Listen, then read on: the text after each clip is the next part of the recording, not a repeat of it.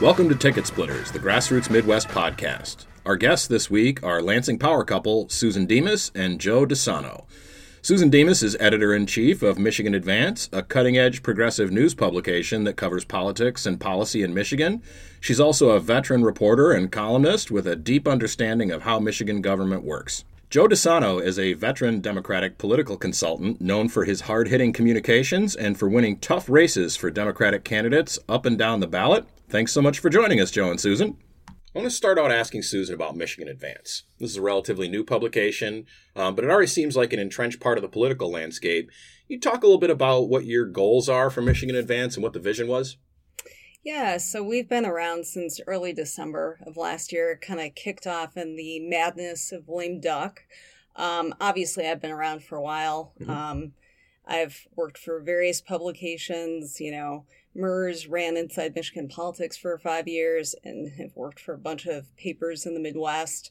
Um, so, you know, I kind of used my experience, you know, of what I liked and what I didn't like in the media to kind of guide our vision.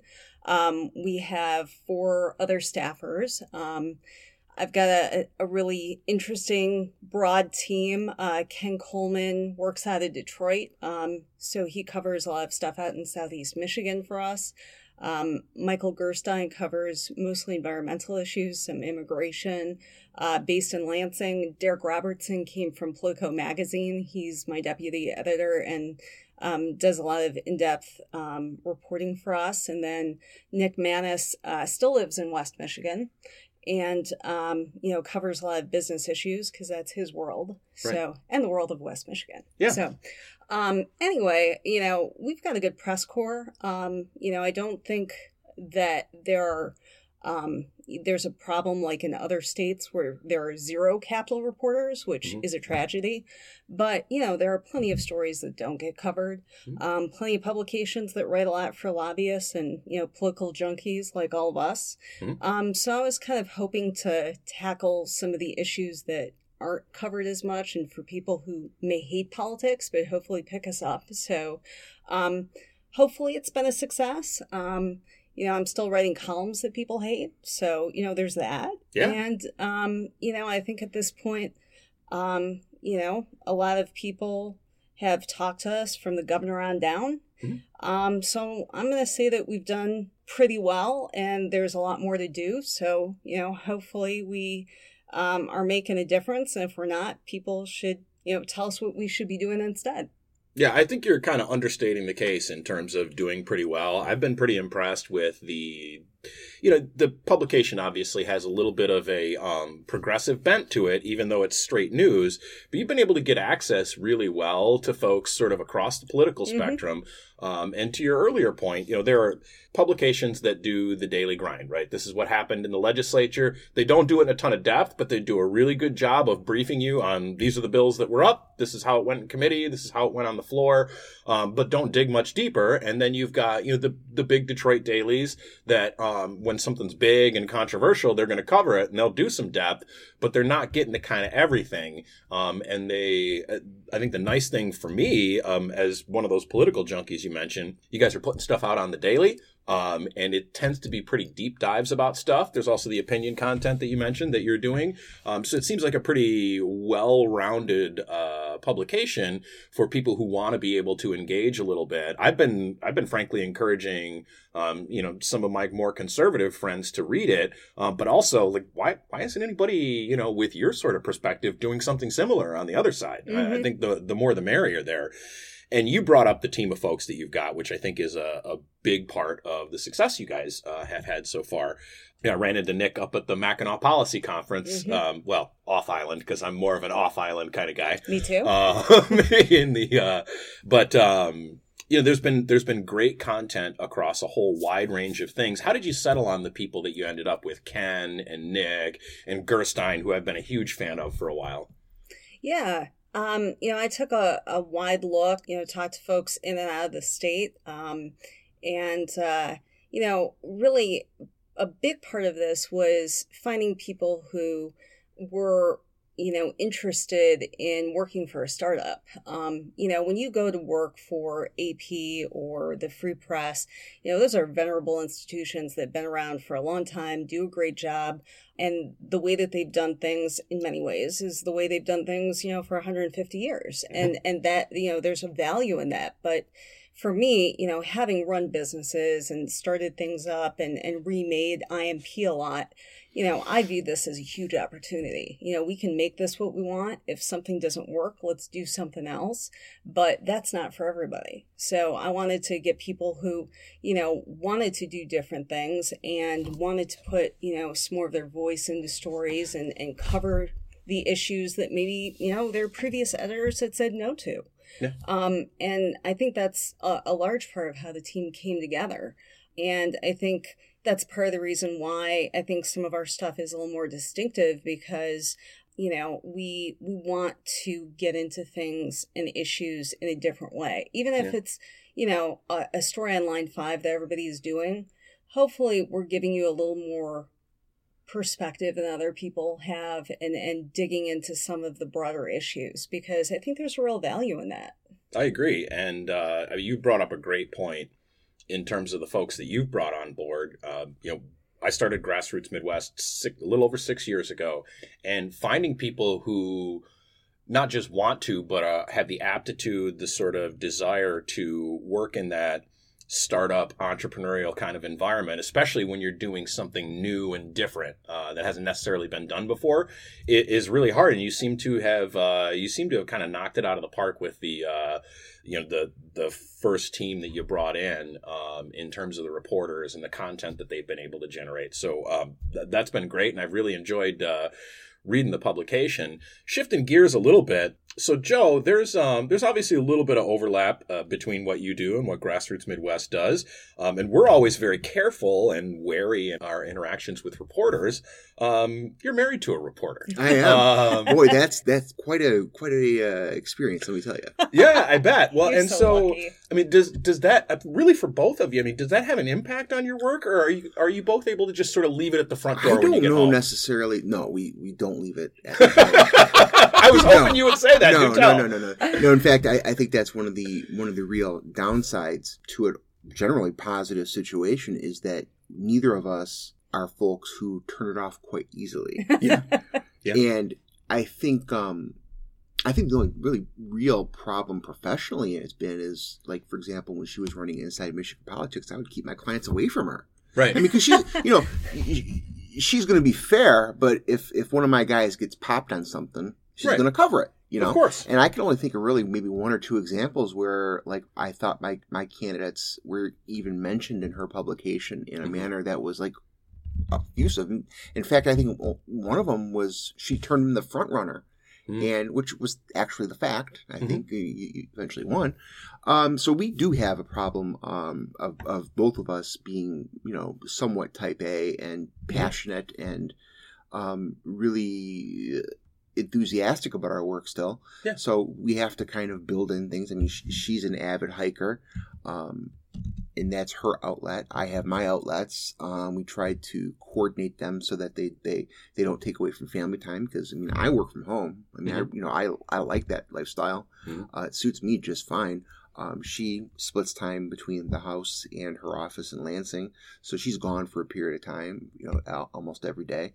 But um, it uh, it's been interesting. There have been pitfalls, but um, I don't think it's anywhere near as as problematic as maybe we expected at the start.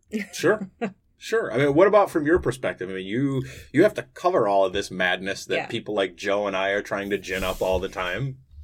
Yeah, it's it's an interesting situation. Um, you know, obviously, uh, I I knew Joe before we got married. You know, and would as a reporter would quote him for things. Um, back in the days when I was with MIRS, did not quote him really when, when I ran inside Michigan politics. There has to be a wall somewhere.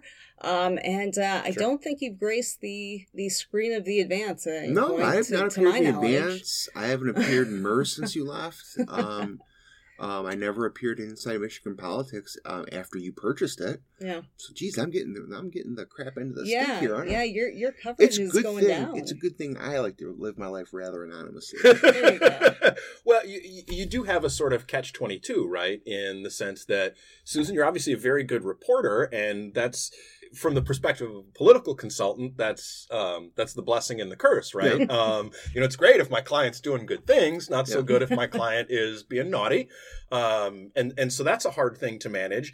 There's also there's going to be a perception, um, rightly or in this case, it sounds like very wrongly, that you know somehow you're going to be in the bag for Joe's clients, which oh, I I wish mean- that were the Right. that would be that would be wonderful. Steph Well, I Webb would be appearing in her publication. But for years now, I mean, there's a track record we can point to where that's just simply not the case. Yeah. right. You know, and I'm Yeah. comfortable with it because I don't want a conflict of interest. Right. You know, Yeah.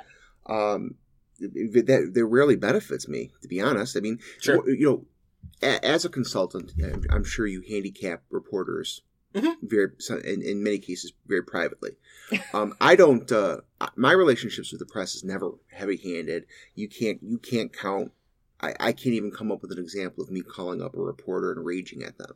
Yeah. Um, I'm very much a soft sell, just because I mean, if if if it, if if there is weight to what you're trying to push, Mhm. that that's it should be self-evident. Right. It shouldn't be based on me browbeating you or calling you eight times. Yeah. And so in my interactions with reporters, you know, you know what their predilections are. You know, you know if, if they're a goalie, you know where the, the five hole is. Right. And she, you know, she was the, the one the one reporter where I could very rarely ever get anything past her, so I had to marry her.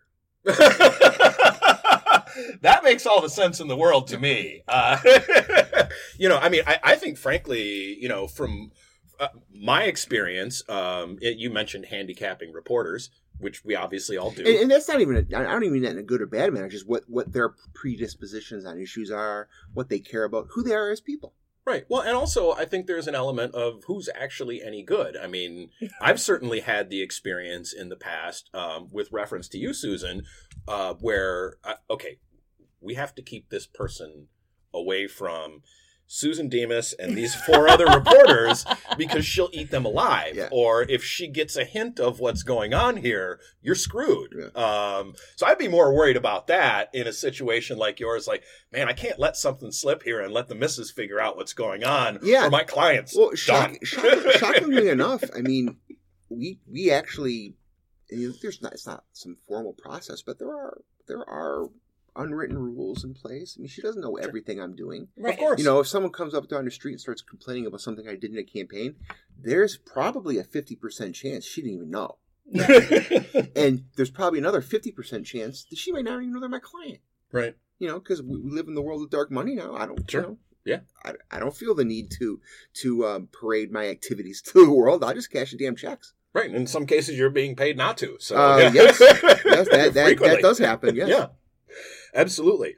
Um, so, um, you know, delving further into the the political campaigns uh, piece of this, whether it's you know hard or soft, it's been our experience uh, at Grassroots Midwest that the tactics around political campaigns and consultants um, are changing pretty fast, um, just based on how fast communication technology is changing. I mean, are there what do you think are the biggest sort of tactical changes from your perspective in the consulting and campaigns game over, like, say, the last ten years? Well, I think the, the the analytics you have access to, I think, is is you know a critical difference from ten years ago. Um, you know, I think there's a lot of things, uh, a lot of A/B testing that you couldn't do in Mhm. years past that refines a product. Yeah. Um, so I think a lot of the modern um, advertising, uh, cutting edge stuff that has existed in the advertising industry is kind of filtering down to our level now. And with the internet and technology, it's actually becoming scalable to smaller and mid-sized campaigns. Mhm. So I, I think tactically that's something that you have to recognize and constantly improve. I mean, I just did a project um, um, in uh, Chattanooga for the uh, um, vote to unionize the uh, VW plant. I've been enjoying that a great deal. yeah, it, it, it, it was it was the, honestly the most fun I've had in a long, long time. Number one, number two, um, I had to spend a lot more time building my game up on the social media purchasing of of of, uh, of ads, and you know that that's something you have to add to your repertoire because otherwise you're just going to be the, the dinosaur. And I, we joke all the time. I went from being the the the the, the loudmouth baby face to being a dinosaur within maybe three, four, five years. Mhm. I mean, I went from like the young smartass to Mhm. the, the the graybeard, Yeah. and I never saw it coming. Yeah. Um, so you constantly have that that push and pull in your life to okay, how am I going to improve my skill set? How am I going to, how am I going to diversify the offerings that I can take to people and and, Mhm. and sell as a service? Because I won't take money from you if I don't believe in a service. Like for example, I'm notorious for robocalls. Right. Okay. I rarely do them anymore because the the, the, the efficacy is the, is not there. Right. Exactly. You know. So I'm not going to look a client in the eye and say, okay, I'm going to do this, and and it's not a not a medium that I believe in or a product I believe in. Yeah. And so you're you're constantly trying to hone your craft. Yeah, I think that's right. Um, so, and uh, this is really for both of you. Um, you know, what is? Uh, I guess I'll start with you, Susan. How does the the changes in sort of political campaigns, communication technology impact you as a reporter in you know how you try to cover this sort of thing? I mean, does it make much of a difference or not really? No, it makes a huge difference. I mean, you know, now campaigns don't need the media. I mean, that's just the truth. Um, you know, I mean, it depends on the level and and everything and your market, but you can do so much by social media, ads, direct communication. Um, and you know, it's a huge tool and a huge advantage. Um, Well, it, you you've got actually an interesting perspective though, because from the sale of Inside Michigan Politics to the establishment of the Advance, she worked for Dan Farrow for a year. Yeah.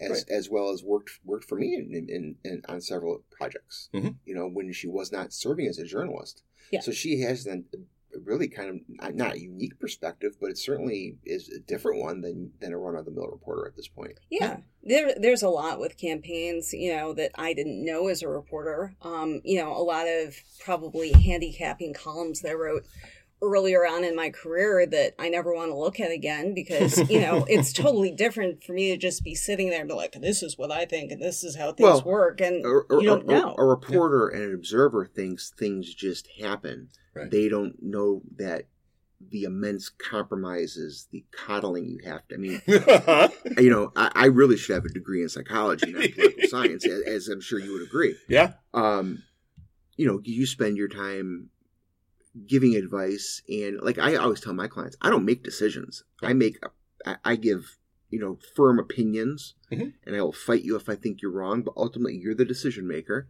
Right. and um, I think that serves me well. And I think that's something that she was not exposed to really until until she actually earned a check as a consultant for for a period of time. Yeah. Yeah, it, you know, and it's it's a really interesting perspective, and you know, certainly um, with the speed of things now, um, with technology changing things, um, you know, from campaign cycle to campaign cycle, um, you know, there's there's so much to catch up on, and so you know, I I got to see what it was like in 2018. I, I'm sure what you're working on now for 20 um, is is very different than that cycle, even the the great thing is as as being a political columnist for so long and and being called every name in the book and and knowing that anybody even people who work at Crain's are tarred and feathered as liberals Mhm. i don't care i'm a progressive columnist i you can say i run You a know what? progressive publication You do, you do. This is the point I wanted to make earlier, but I didn't want to interrupt you. sure You run a progressive publication. There's no, there's no question about it. But the the content is not biased. Where the progressive bent comes out, I think, is in the selection of stories that you guys cover. Yeah, uh, not not a whole lot of you know this person committed welfare fraud and therefore the entire system's corrupt and we should end it. Yeah, um, you know, uh, you're not selling clickbait. No. Um, and uh, frankly, I try very hard not to do clickbait headlines, which is very easy to do. I'm very aware of SEO and, you know, have, have done a lot of work in that, but I'm, I'm not into tricking you to, to click. And, you know, I've, I've seen even really, you know, down the middle establishment publications go that way. And I think it's unfortunate, but everybody's got to earn a living. I get it. But yeah, I, you know, I, I think perhaps if I had gone back and, and worked for the Associated Press, it may be more of an issue that, you know, Mhm. I'd worked as a consultant, although I think there's a lot more overlap than there used to be. But Mhm. now it, it literally has never come up with anybody, Republican or Democrat.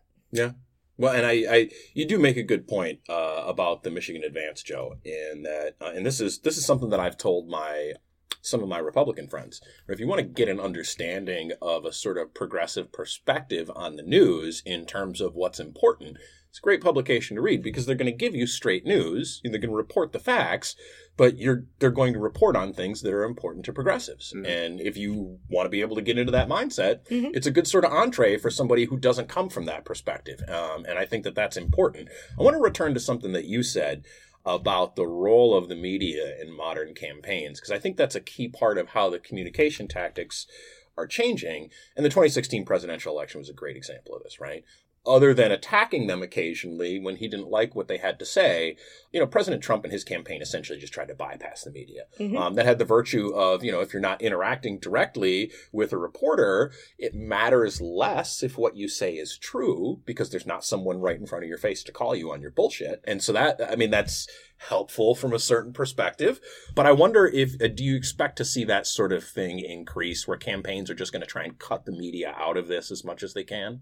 Yeah. I mean, I think like John we had Ja- this conversation yesterday. Yeah. But- I think John James's campaign i- is probably going to be the same as it was in 2018. You know, uh, do a lot of, of Fox News so the president sees him. Um, you know, and and he can get those national donations. Um, talk to some friendly media that Stu Sandler picks out, and you know, call it good.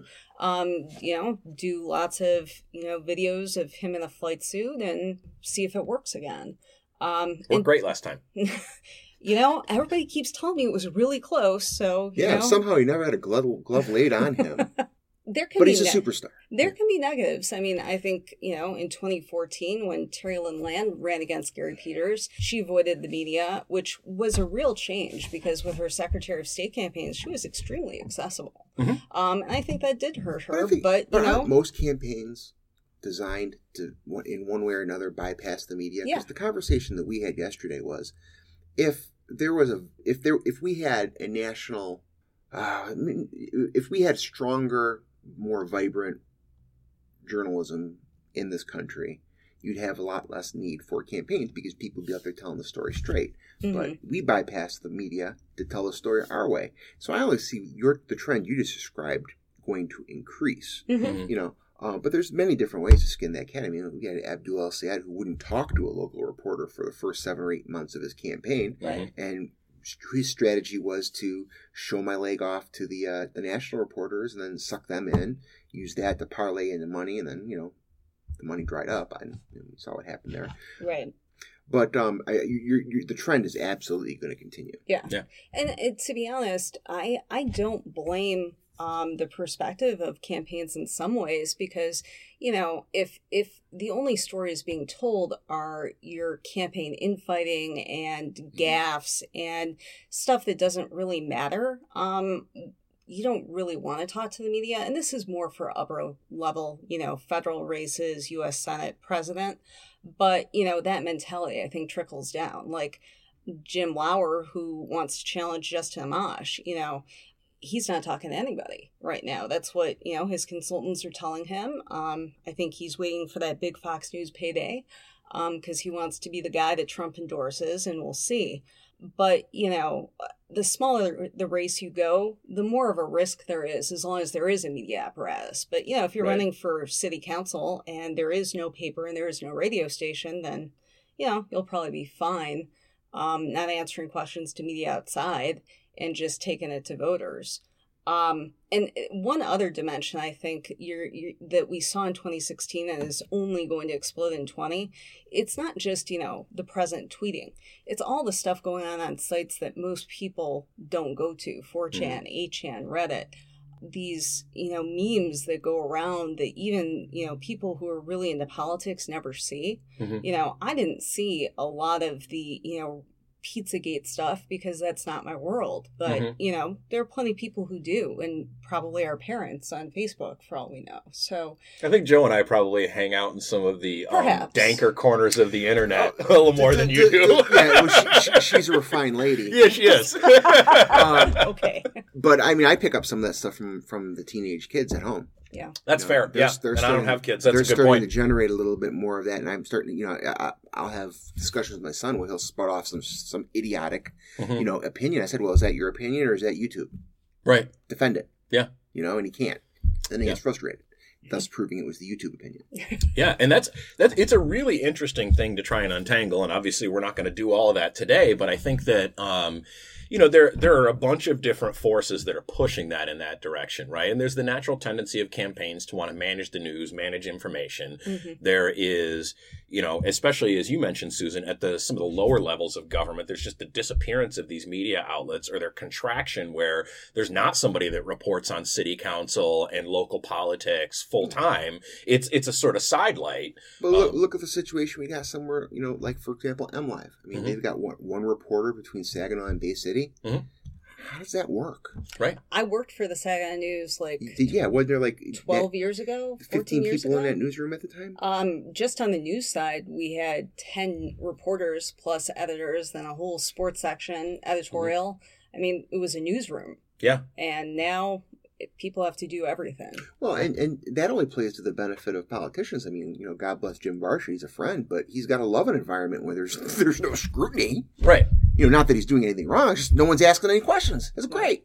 Right. Well, and those sort of twin forces, coupled with um, the explosion of different online communication platforms across video, text, all that sort of thing, the- makes it possible to create this Yeah. il- information or lack thereof ecology Yeah. that serves your purposes, whether you're a candidate or a political movement or a, a, a racist militia or whatever it might be. You can create this ecology that may or may not be fa- uh, based on facts.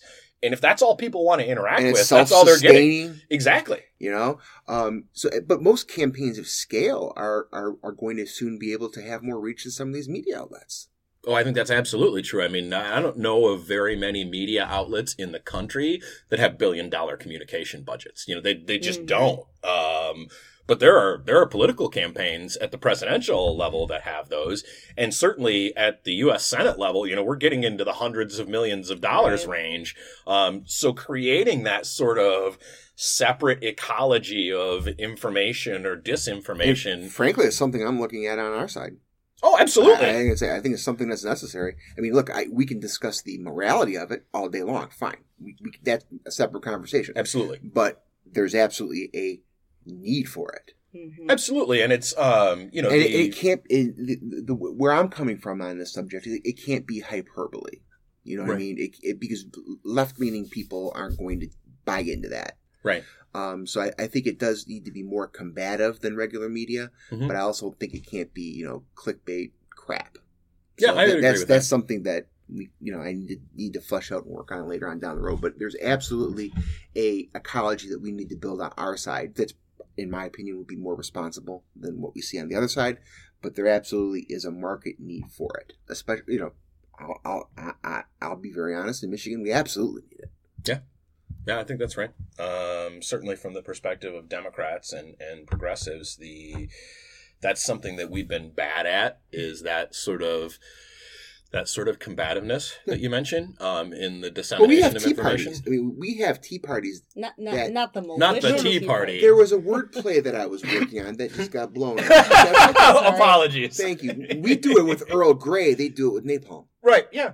Uh, yeah. I mean, I, I think that there's something to that. We're um, Democrats are real good at navel gazing. It's really one of our specialties. Um, so, are there any tactics? Uh, you mentioned the robocalls. Are there Yeah. any other tactics you think are are dead or dying, just losing their effectiveness completely? You know, ten years ago, I used to make money hand over fist with robopolls. Yeah. and they would be like you know very extremely accurate. Mhm. And now they're not worth the time. And Yeah. I, I I won't do them unless it's an absolute order Mhm. at this point because it's just a waste of my time. It's a waste of your money. Mhm. Um, and unless I'm absolutely directed to do it, Mhm. I won't. See, and that that's interesting. We um we still occasionally use those robopolls when we're not for public distribution, like we're Mhm. trying to convince people that a race is going a certain way. We Mhm. use them specifically to ID, for lack of a better term, old people because Well, that, that- still has the landlands. But that's an ID program, Right, in exactly. reality. Right. That's that's not gauging public opinion. Right, yeah, I'm not going to take those and take them to the media and say, "Hey, Yeah. this is what's going on in the Yeah. race." I'm going to tell you that you know Maggie Smith, who lives at one two three four Main Street, really hates our candidate's guts. Mhm. Um, So but that's a much different application than, Absolutely. than than it was originally intended. Sure, absolutely. I mean, anything else that you can think of that just it's it's just dying off. I mean, the thing that always worries me, and it still seems to be pretty effective from our perspective, is the mail. Right? I mean, that's been bread and butter for political consultants forever. I think now it, it has to be it has to be much more layered with other other mediums. Yeah. It's not so much I, I, I see mediums dying. I see the mix changing. that's a good point. Yeah, it's like mixing a cocktail, right? Right. Yeah, that makes sense. And and by the way, there's no cookie cutter mix. Each each race is Right. different. Each situation is different. yeah, and if you go buy a mix off the shelf, it's going to be disgusting, and no one's going to like it. like you got to mix your own. Yeah, exactly. that makes sense. Um, so you both obviously consume a lot of political news. Um, other than Michigan Advance, obviously, I'm sure you read that daily as well, Joe. Um, Not as much as you'd think. really? Much of it is policy oriented, and that's not my bailiwick. That's fair. And so, I- you know, I, I, I will eventually get to most stories, Mhm. but uh, uh, there there are some things that I just So what do you what do you read pretty religiously in Me? terms of consuming your political news? Um, you know, I like. uh I've been reading Political Wire since the late '90s. yeah. When I was working at the House, um, I, I like. I, I think he's pretty. Uh, T- Taegan uh, Goddard is pretty even-handed. Um, so that's kind of like a, a, a go-to. Mhm. Um, I can't say that there's anyone I particularly. My, my Twitter feed is curated to the point where everything that I want to see, I basically see. Mhm. Um, so most of my, you know, even if I, I, I've stepped back a little bit on my social media presence just because it was just getting to be too much, and Yeah. you know, this is somewhat of a downtime, so I wanted to conserve my mental energy. Fair. But um, you know, most of my stuff comes from people I've just curated over the past decade on Twitter. Yeah. Yeah. I, I know that's not you know an insightful answer, but that's the truthful answer. No, and I mean, I, I read Political Wire pretty uh, religiously myself. Yeah. So, uh, what about you? I mean, are there are there sources out there that you make a point of going back to over and over again? Yeah. Um, I, I think in terms of daily news, it, it's hard to beat the Washington Post. Yeah. I think they they do an amazing job. Um, and you know, if if we could have them cloned in every state house, that would be amazing. Mhm. Um, you know, I love the writing in the Atlantic, the New Yorker. Um, you know, eh, eh, those are are two of my go tos, especially for long form writing. Yeah. Um, and you know, I I do like Political Wire because they give you a, a good mix of things, and Politico Magazine um, does some great writing too. Yeah, I'm. I have a love hate relationship with Politico. Um, Yeah. By which I mean I read it literally every day. Yeah, Um, and sometimes the stories or the way that they choose to cover them and um, infuriates me. But there's always enough good information and enough good reporting that I keep coming back every day anyway. yeah. I mean, you, you you you can't be in politics without reading Politico. I I'm not a fan of that genre in general, where Agreed. it's just insider stuff and um, you know, policy is an afterthought, and you know, a lot of stuff is just based on your your sources and and their bitching. Which you know, look, I did a lot of that when I worked for MIRS. You know, that's your bread and butter. You're an insider publication, and there's a need for it, and I get it. Um, but the the magazine has some really good looks. Yeah, at absolutely. things, So Well, I'm a fan. And, and and Zack Stanton's a Michigan native, so you know. Zack's very and, good. and could be a high school graduate. There you go. Both went. I, I I tell Zack this all the time. I remember when he was born because his dad, yeah, his dad, his dad owned the local newspaper, and he Oh, ran a geez, weekly I column. forgot that. Yeah, he ran a we- weekly column, and I think I'm about 13, 14 years older than Zack. So like I would, I was an avid media hound as a child. So Sure. you know, I would sit there with my my my uh, Bay voice every week and read read uh, Mr. Stanton's column about his his boy on the or his boy and his brothers, and yeah. So it's kind of it's, it's a small world we live in. That we both went to the same damn high school. Um, so one of our goals on um, on Ticket Splitters is to give people an inside look at how politics and government works, and at the professionals who work in and around Michigan government. Um, we especially like to focus on um, sharing with younger folks that are just sort of starting to make a career or would like to make a career uh, in this environment, how they break into the bubble. Um, so, Susan, I'll start with you. What sort of advice do you have for somebody who's just starting out who wants to get into political journalism? Well, run. Don't expect to get rich. yes. Um, I so my daughter is going to be a senior in high school, and she had to apply to get into the um, journalism class, and I, I was almost hoping that she didn't, but um, she's she's a very good writer, so she did get in. Um, but both of us, I think, have have really tried to discourage our kids from getting into journalism because um, who knows what it's going to look like. I well, you're just going to end up in PR anyways. So well, eliminate the you may as well just go there and make money. Um, to be honest, Fair. but you know, I, I I think we're seeing so many jobs being shed right now. Mhm. We're not even in recession, um, so that's terrifying.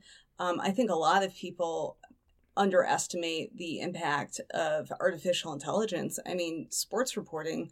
You, you can kick out those stories in Hell, two minutes. I can play a game of Madden, and in two seconds later, I'm reading a, a, a AI version of that's as good as anything you'll see, you know, Right. in, in, a, in a newspaper and Yeah. of can what happened in this fictitious game. You can do that with reporting on bills that pass. You can do that with reporting on elections in a heartbeat. So I think you need to factor that in. But, you know, at the same time, um, now that we've gotten the, you know, negatives out of the way, th- there's obviously an immense need for it. So, um, and there's so many great stories that you can tell. So, you know, the the traditional route that people go is you go through J school and you get a bunch of internships, and many of them are unpaid, which means right off the bat, um, it would be nice if your family has money, Sure. um, which is extraordinarily unfortunate. Mhm. So um, that's not the route that I went, um, and I would just say that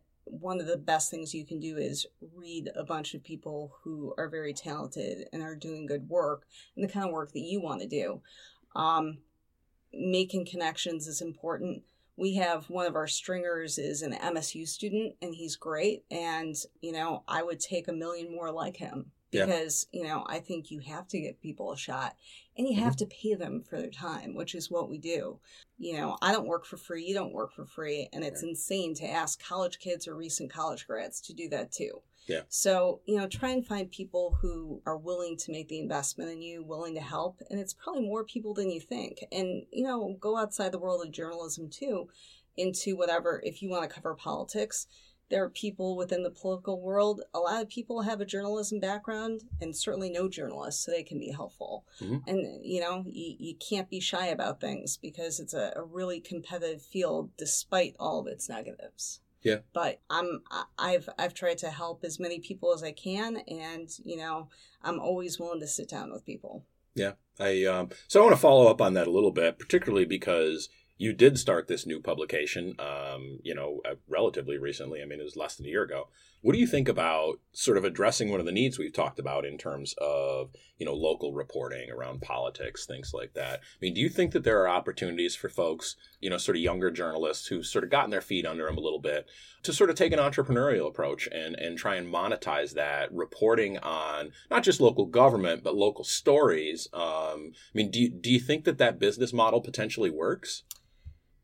It's a tough business model. My publication is nonprofit, and we have the advantage of being part of a consortium with 10, soon to be many more publications across other states. So that's a gift, and I'm fortunate. Um, I ran a for profit newsletter, which worked fine. Um, it's just, you know, uh, part of that was selling subscriptions. And so you got to figure out how do you make money? And making money through clicks is hard. I think probably a subscription model ads, you know, that's the way that you'd have to do it. And then you have to be the kind of person that doesn't just want to do journalism. You you have to be a business person, Yeah. um, which you know is certainly a skill set a lot of people have.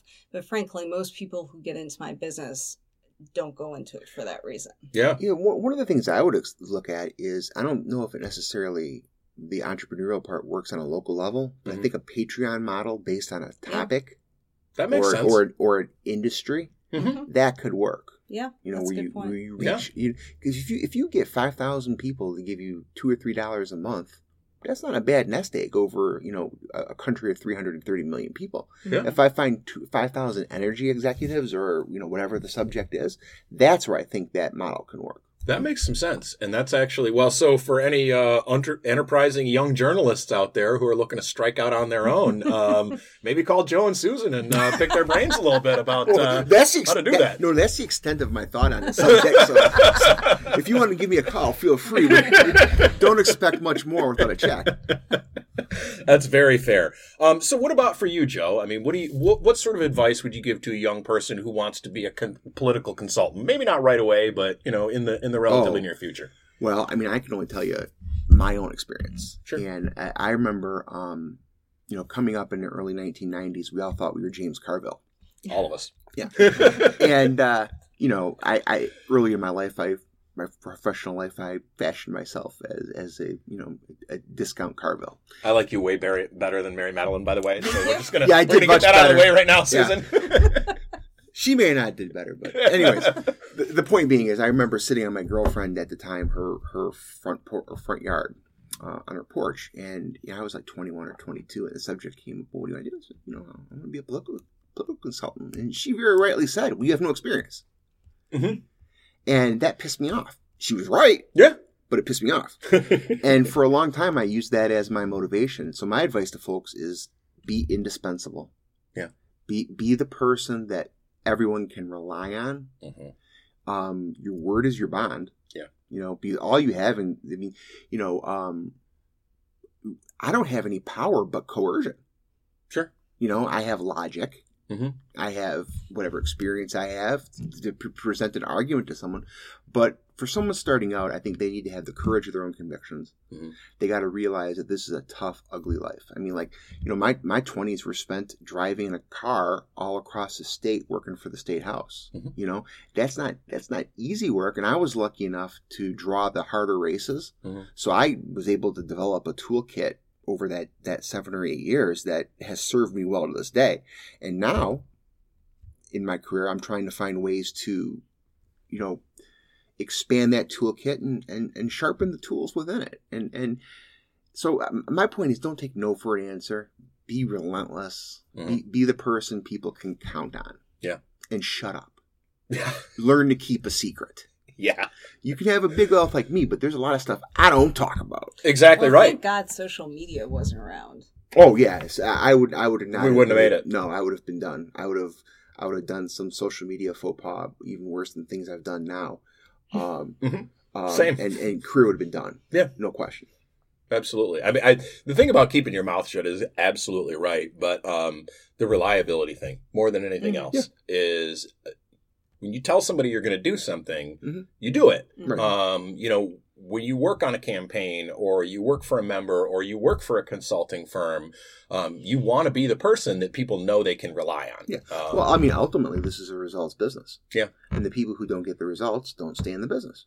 That's right. That was one of the things I've always appreciated about working in politics, working in elections, whether it's for a candidate or an institution, Mhm. is I know exactly how I did. Because on election day, we keep score. Yeah. And ultimately, it's just the, you, you either have the greater than symbol pointing the right way or you don't. Well, I, a great example is this um this uh, Chattanooga um, unionization thing. Mhm. You know, um, that was an election that took place over three days, Mhm. and I had no no contact with the UAW, so I was getting information from secondhand, third hand sources. Mhm. We end up losing by something like fifty eight votes. Yeah. Okay, absolutely gutted me. In fact, Yeah. she was the one that told me because I was downstairs trying to. I was on the Xbox trying not to look at my Twitter Right. and not look at my email. And she, co- she I see her at the top of the stairs, and she she looks down at me and she says, "I'm sorry." Mm. And I'm like, "About what?" Because she had she had the inside scoop 10, 15 minutes before everyone else did, and that was very devastating. hmm And the next day, or two days later, I got a text from someone that was involved and said, "I'm sorry we lost. You did a good job." Mhm. Now, how do I respond to that? Because I feel like I did do a good job, but Yeah. I don't. It doesn't matter. It, Yeah. it, it just it just doesn't matter. You know. So whatever personal satisfaction I had, flushed right down the toilet, and I appreciated that person's point of view Of course. but the results were not there. Yeah. And, you know, there's a lot of mitigating factors there, but ultimately, I'm not shouldering the, the, the blame for everything. Mhm. Um, but I'm also not, you know, celebrating either because it was a loss. Yeah. Absolutely. There are no good efforts. Is, Yeah, I, guess that's my I mean, you It- it is completely results oriented. Right. Yeah. Second place is losing, and I hate losing. Second place is first loser. Right. Yeah. Um, so one other thing that you both sort of um, touched on a little bit, and so there's there's three entrepreneurs sitting in the uh, the humble grassroots Midwest studio. Um, I think whether it's journalism or it's political consulting, one of the things that seems to be really missing, both in the folks that we have all interacted with, I'm sure, and from my own experience as an entrepreneur, is I'd never taken a business class in my life. hmm Um, and I will admit to having some regrets. Mhm. Yeah. Um, and I think that for anybody who even thinks that at some point I would like to own my own thing, whether it's a consultancy or, you know, um, a publication, I, I think those sort of skills are essential. And I think it's really easy, especially as young people, to get sort of slotted into well, I want to go into political consulting, so I'm going to go get a political science degree and I'm going to go get an internship at the House of Representatives. I'm going to do this, I'm going to do this, I'm going to do this. Okay, it's time to start your consulting firm. Write a business plan. Yeah. A what? a what?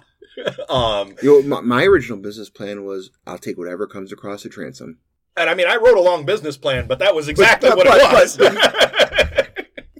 But your business was you knew you were doing this, you know, at a certain point. Yeah. This is where you were headed. Yeah. You know, um, I think actually we, we may have had similar pushes into the I knew I was going to do it. I didn't realize I was going to do it when I did it. You want to do it on your own timetable, right? Right. I sort of got pushed off a cliff and grew some wings on my way down. That's my story, man. I had, a, I had a pregnant wife and a new mortgage. Yeah. there was no failure involved. Right, there was, it was not a possibility. It Better was, work. it was literally, um, and and you know, this is actually, I know we've talked about this privately.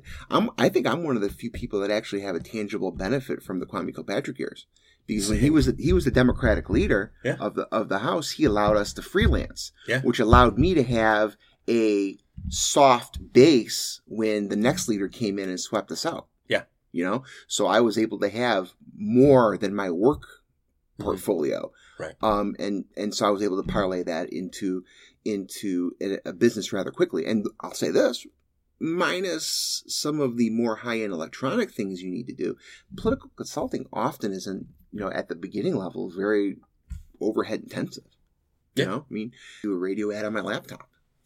Yeah. You know, it's, it's an amazing thing nowadays. Yeah, the lovely grassroots Midwest studios Yeah, cost it- us two hundred fifty dollars to build. Right. Nice.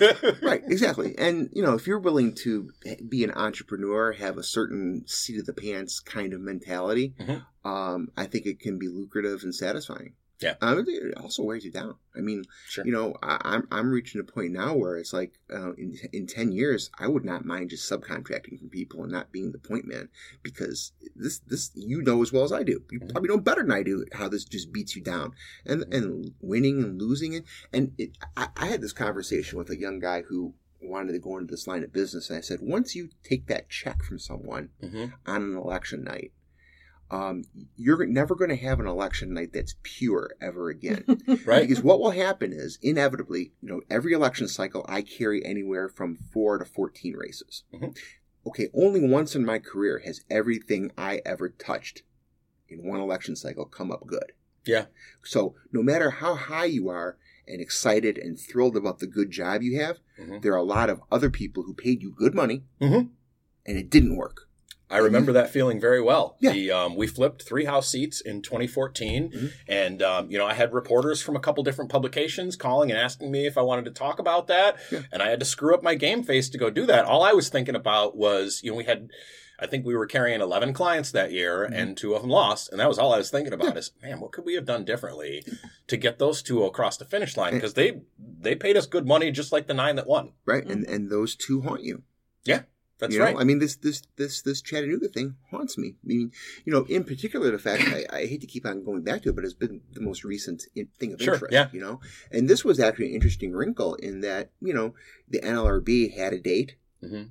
suspended the date, Mhm. then pushed it forward three weeks, Mhm. and so it was it was it was it was a learning process for me because I constantly had to be reassessing what resources I had Mhm. and not knowing if more money was coming or where it was coming from and, and what amounts, Sure. you know, you could, I could very well could have been done two weeks before election day just by virtue of not marshaling resources. So, so when you lose, you learn more. Yeah. Um, and when you learn, when, when you become a professional and take check for this, you should feel really shitty when someone loses Yeah. because you took their money. Yeah.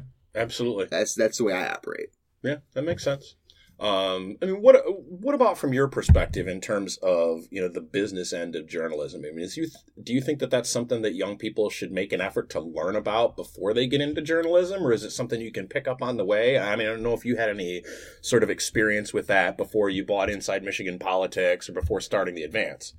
I you know, never took a business class. Um, I had a little more experience than your average journalist because I had a, a really um, pretty busy freelance business on the Mhm. side. So, you know, I had to get used to filing different taxes and invoicing and marketing myself. So that was helpful, but, you know, it wasn't a full preparation Mm-hmm. and I would say in this in in this environment, um, the the days of anybody doing a job for fifty years is done. Yeah, In in whatever industry you're in. absolutely. So the more varied your skill set is, um, the better. So if you have any aspirations to be an editor, be a manager, own your own thing, or if you think, you know, maybe I do want to get into something else eventually, Mhm. probably, you know, having a little more of a business background could be useful for everyone. I know it would have been helpful for me. Yeah. Yeah you know, I, I, I would have, you know, I ran into a little bit of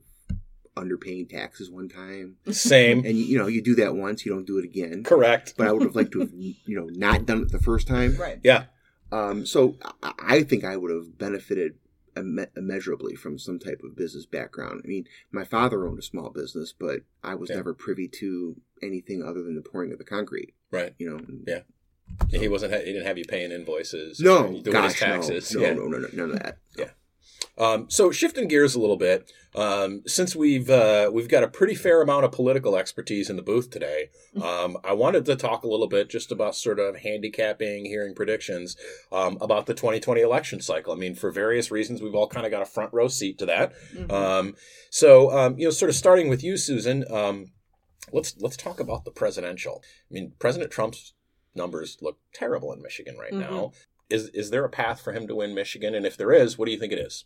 Yeah, I think there is. I mean, I think you know, if if we want to have a sober assessment, his numbers have never been good in Michigan, right? And he won. li- literally True. just left my read my mind. yeah. So you know, I mean, sure, he won by ten thousand seven hundred and four votes, but you know, he but could- who's counting? you know, um, I I think he obviously he has a strong base, but we don't know what this campaign is going to look like. None of us know who he's running against. Um, I think you can be prepared that whoever it is is just going to take body blow after body blow. Um, and Yeah. uh, I don't know that the Democratic numbers are going to hold the same way. I think it's going to be a dogfight and uh, not just in Michigan and the Upper Midwest. I think it's going to be a dogfight for know, real Arizona, Wisconsin. Georgia. What? I think Wisconsin's the real problem in the Midwest. Wisconsin, I agree. I think it's a different environment there. But, you know, I mean, even the states that uh, Hillary Clinton won, um, New Hampshire is always a fight. You know, there are Mm-hmm. no guarantees. Um, no guarantees that coalition is going to hold. I mean, eh, before. Um, But we don't know what the coalition is Right. because we don't know who our candidate is. Right. And and different candidates, I think, are going to have vastly different coalitions. I had a That's right. conversation with a reporter from U.S. News and World Report last week, and I told her of the 22 candidates, I could only see paths of no victory for maybe five or six. Yeah. I mean, I think I think this thing is as fluid as it's ever been. yeah. Yeah. Um, you know, I, I think the the rise of Elizabeth Warren has has been frankly interesting to watch. Mhm. Um, I'll, I'll admit I kind of saw it coming. I don't. I think a lot of people did. I don't think that's that's. Uh, but you want to be the third or fourth person in this race, Mhm. you know, because you're going to hit that killing field. Yeah. Yeah. And you want you Kamala Harris peaking in in November or December. That's where you want to be. You don't want to be number one now. Um, you know, and we haven't even even had debates yet. I don't know if the, they'll have aired at the time this does or not. But Probably, yeah. um, and uh, Yeah, so uh, well, you, you you all will have uh, seen how those shook out. That's uh, how many of how many of them are there now? Is 20, 25? 22 or 23. Well, Joe I Sestak think- got in. I Oh God, that's right. I think we're technically at about 25, and most of them are going to be on the debate stage, which is kind of ridiculous. hmm Yeah. Um, well, so stay tuned about that. I, I, I in general agree with that. I mean, I think that the depending on who the Democratic nominee is, they'll probably be the favorite in Michigan. But Hillary Clinton was the favorite in Michigan last time, um, at least from the perspective of one old crusty Democrat. I hope whoever the nominee is doesn't run as incompetent a campaign in Michigan as Hillary Clinton did, because because that seems like it would be bad. Um, is is Gary Peters in any danger? I, I think people desperately want to make it seem as if he is. um, you know, this, this uh, myth of John James is is like like Paul Bunyan or something. You know, it's, it's a folk tale. The, the the guy has had a, a a nice resume and has faced enemy fire in Afghanistan. I respect that, but. Debbie Stabenow didn't lay a glove on him last time. He is virgin territory to kick the shit out of.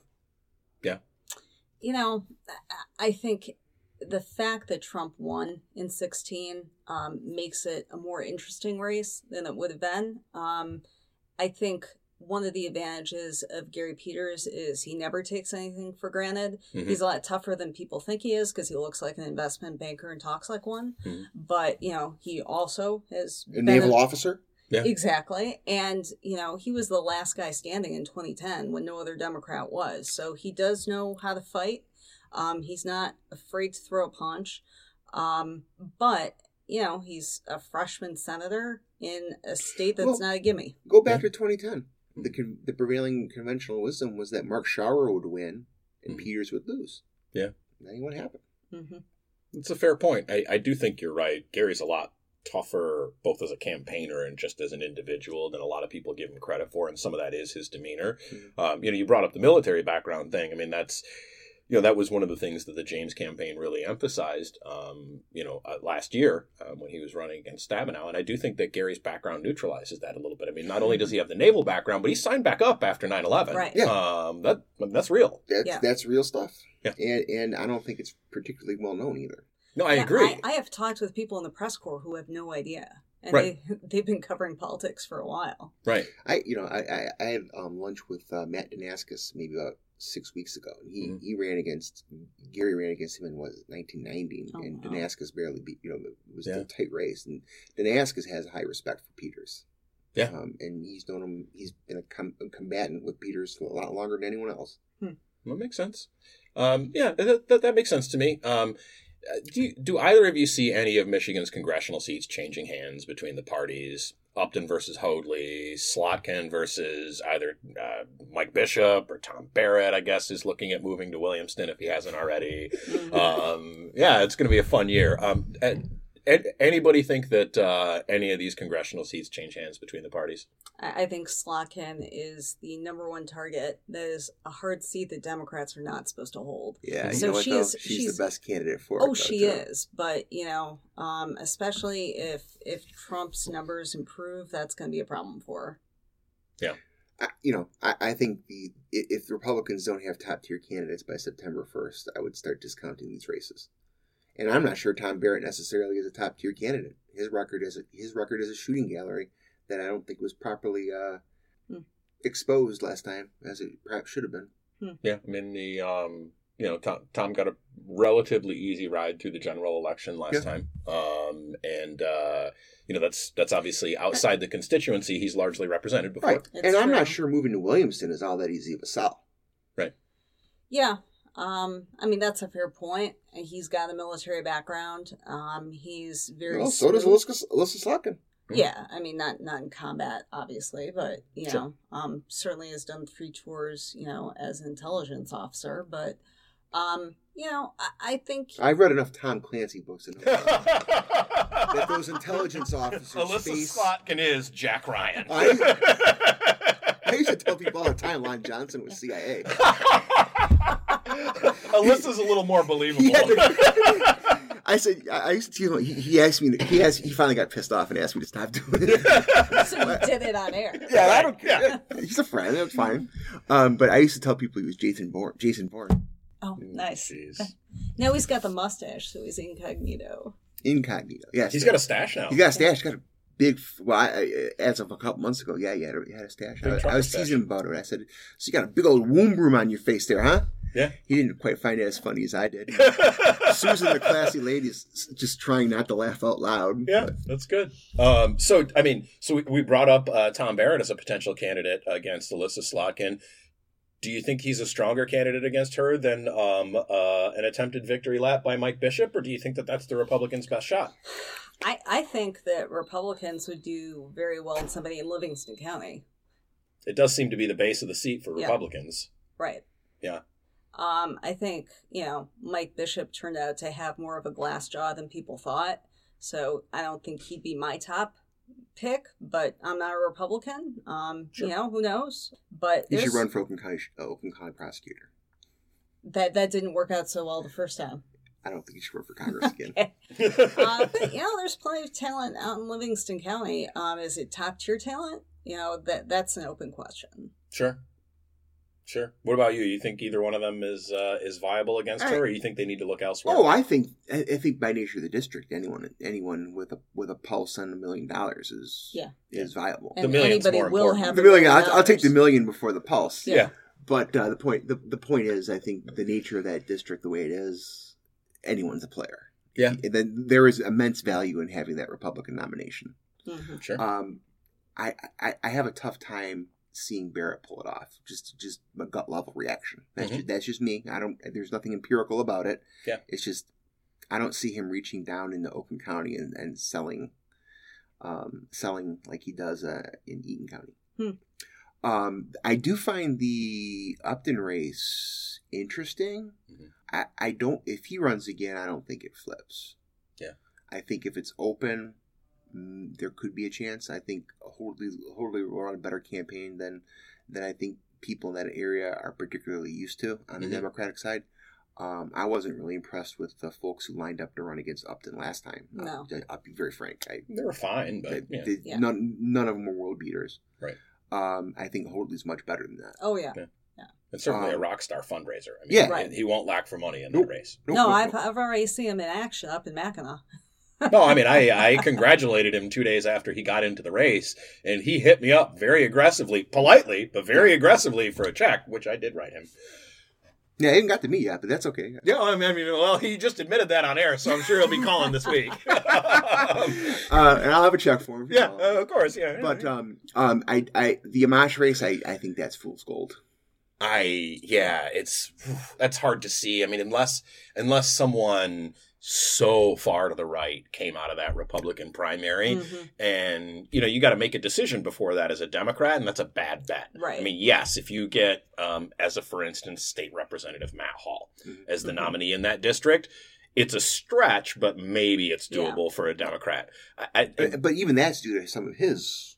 Right. Yeah. problems. No, you need to you need you need a punching bag of a Mhm. Republican Yeah. in that as the nominee in that Right. district to even have a chance. Right. Um, so yeah, that one that one strikes me as a stretch, and I mean I think that's reflected in the fact that you know the D Trip and a number of other folks have tried to get Winnie Brinks interested in that, Right. and she's mostly laughed at them. As well she should. But, you know, you, this is the time of year where people play what I like to call fantasy politics, where every seat's in play It's fun. and every every candidate's every candidate is possible. Yeah. Right. You know, and then the, the crushing reality just destroys all hope at some point. That's really a metaphor for life, isn't it? but we keep on trudging on because, as I said to that young person we were talking to earlier, be relentless. Right, Don't, yeah. don't take no for an answer. Yeah. Okay. And uh, so the Michigan House of Representatives, um, House Democrats need to get to 56 to take the majority. What do we think the what's the over under on the number of seats they have come January of 2021? I think it's, I, I- I need to see some victories in candidate recruitment that I'm not seeing yet. Yeah. I think I, it's totally I- I- plausible that the Democrats lose seats.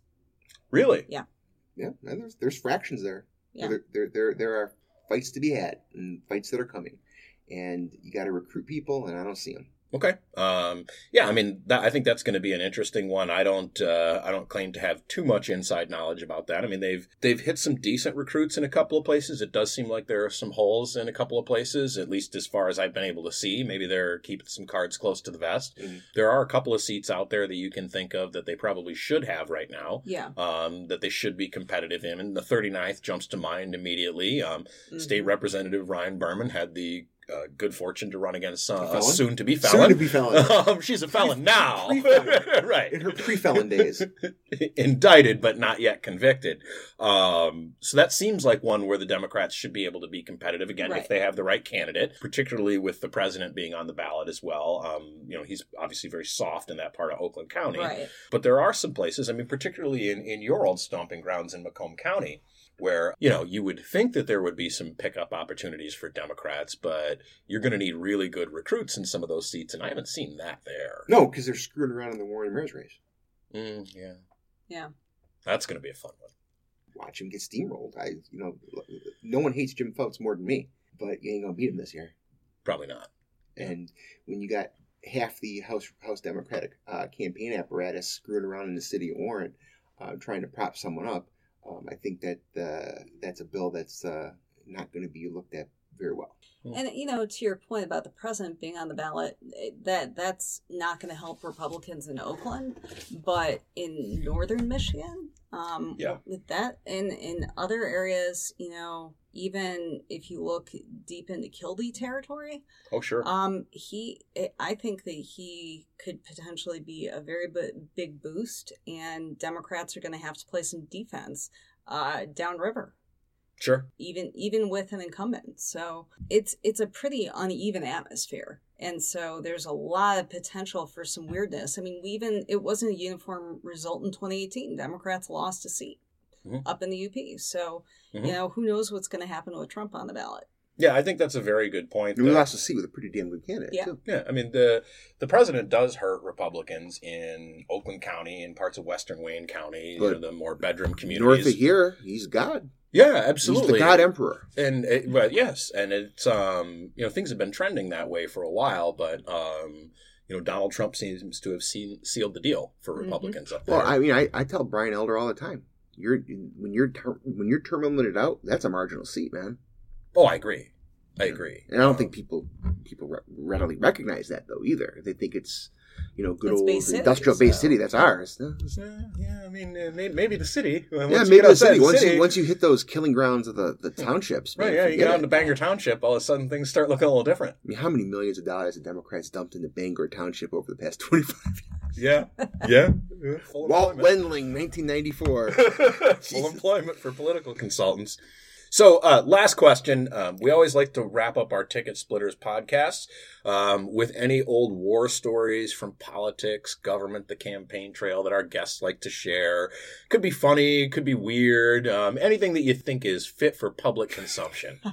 I'm trying to. I'm looking at you right now, I'm, Joe. yeah, I'm, I'm, I'm calculating statutes of limitations here. Oh, I, you know, I got, I got a story I told the other day that I hadn't, I haven't told in a number of years. This is back in um, 1994, and um, this was when uh, former Senator Steve Bieda was running for the House for the first time, Mhm. and the Democratic. Uh, he was a creature of the Lansing Democrats who were worried about Chuck Bussey Mhm. who had run in the earlier special election a few years earlier after um, after the death of a member. Mhm. Um, it was a special election.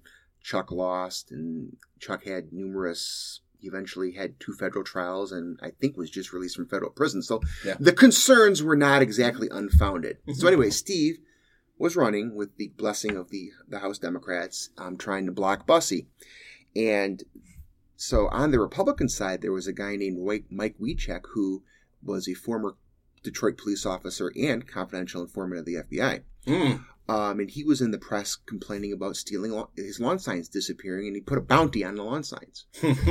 so me being 21, 22 years old at the time, I think 21, um, I uh, grabbed one of the interns and we, we took a whole precinct and cleaned it out of Mike Wiechek's lawn signs. Mhm. And so then we took him over to Chuck Bussey's campaign office and dumped him in his dumpster.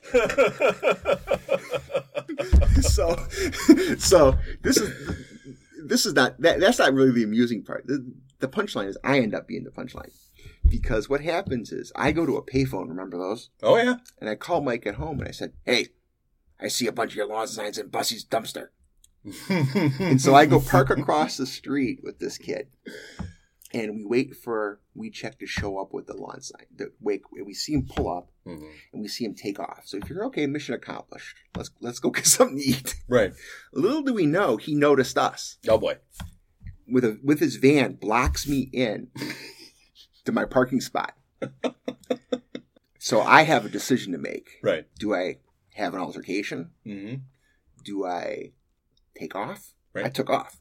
I blew over the median on uh, 12 Mile Road, hustled my way to I 75, went, went almost all the way to the Ambassador Bridge before deciding, deciding okay, the heat's off, I can come back. So, so that's my funny, that, that, that's my funny story. No laws were, well, no one's going to arrest me for setting a lawn sign a quarter century afterwards. You're right. That- Yeah. I feel No, we're safe now. and you know what? Mike Recheck's a crook, so screw him. That's fair enough. Um, you have any fun stories from uh, covering politics that you want to share with our listeners? Well, mine are not nearly as good as Joe. Joe has, and and and you know when when the tape recorder goes off, um, he has even better ones than that.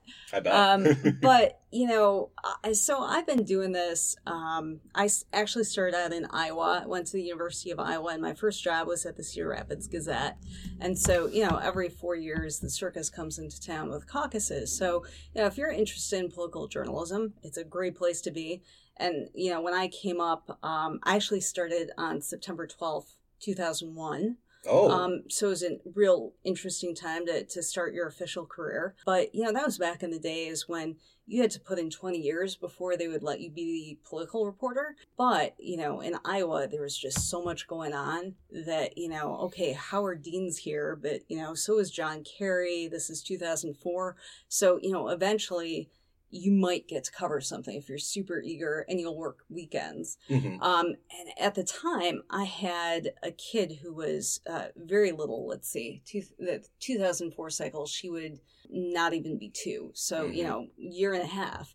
And I'm trying to juggle all this. And so, you know, at some campaign events, I, I got to bring my baby, which actually turns out to not be the worst thing because politicians love babies. So, you know, Allegedly. Mhm. I had Dennis Kucinich make like duck noises at, at my kid and would actually answer a question. That was so, a speech. Yeah, well, It is probably. Kucinich. Yeah, little, didn't. little squeaks. Yeah. From Pee Wee.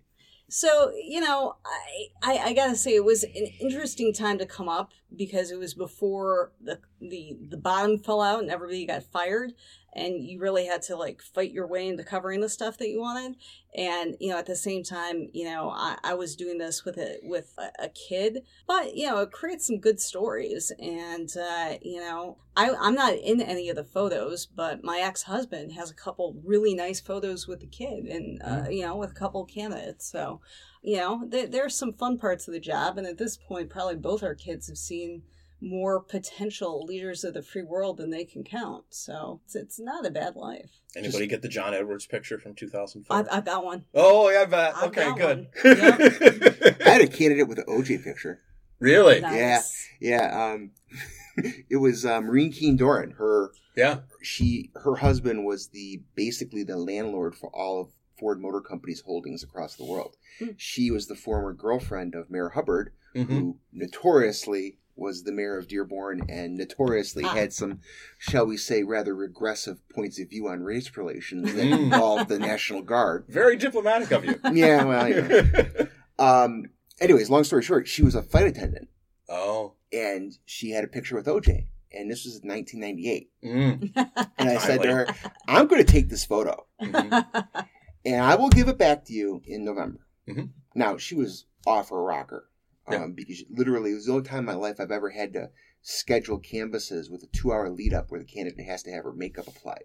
Uh, and like I would have to sit there during this nonsense, and eventually, Mm. uh, it, our relationship parted ways. She Didn't got her picture out. back, and frankly, they didn't need the, they didn't need OJ to beat her. They just had to take a, a helicopter over the gated community into the Dearborn TPC where they lived, Mm. and they just beat the shit out of her with that. oh, But um, yeah. Anyways, OJ, John Edwards, that much difference. I don't know. Ah, I mean, OJ, I- I- we don't know that John Dead. Edwards killed anyone. No, but you know, we don't know necessarily OJ did either. Well- there's a lot of there's a lot of evidence that I would tend to say well, he's guilty, but I'm going to give him. You know, let's let's let's see how this Twitter account plays out before Has we he render blocked you? judgment. Has he blocked No, you? I think he may have blocked our Anthony though. OJ Simpson blocks our son on Uh, Twitter. That's beautiful. That's, that's not a bad. That's not a bad badge of honor though. Really, I mean, at least he didn't stab anyone. Right. Well, it's a great way to And end that, our that show. applies too. for Anthony too. Yeah. He didn't stab anyone yet. Absolutely. No, that's Oh. uh that's all very remarkable and that's a great place to end our show. I want to thank uh, Joe DiSano and Susan Demas for coming on this edition of Ticket Splitters to chop it up with us and uh, just remember drink apple juice. OJ will kill you.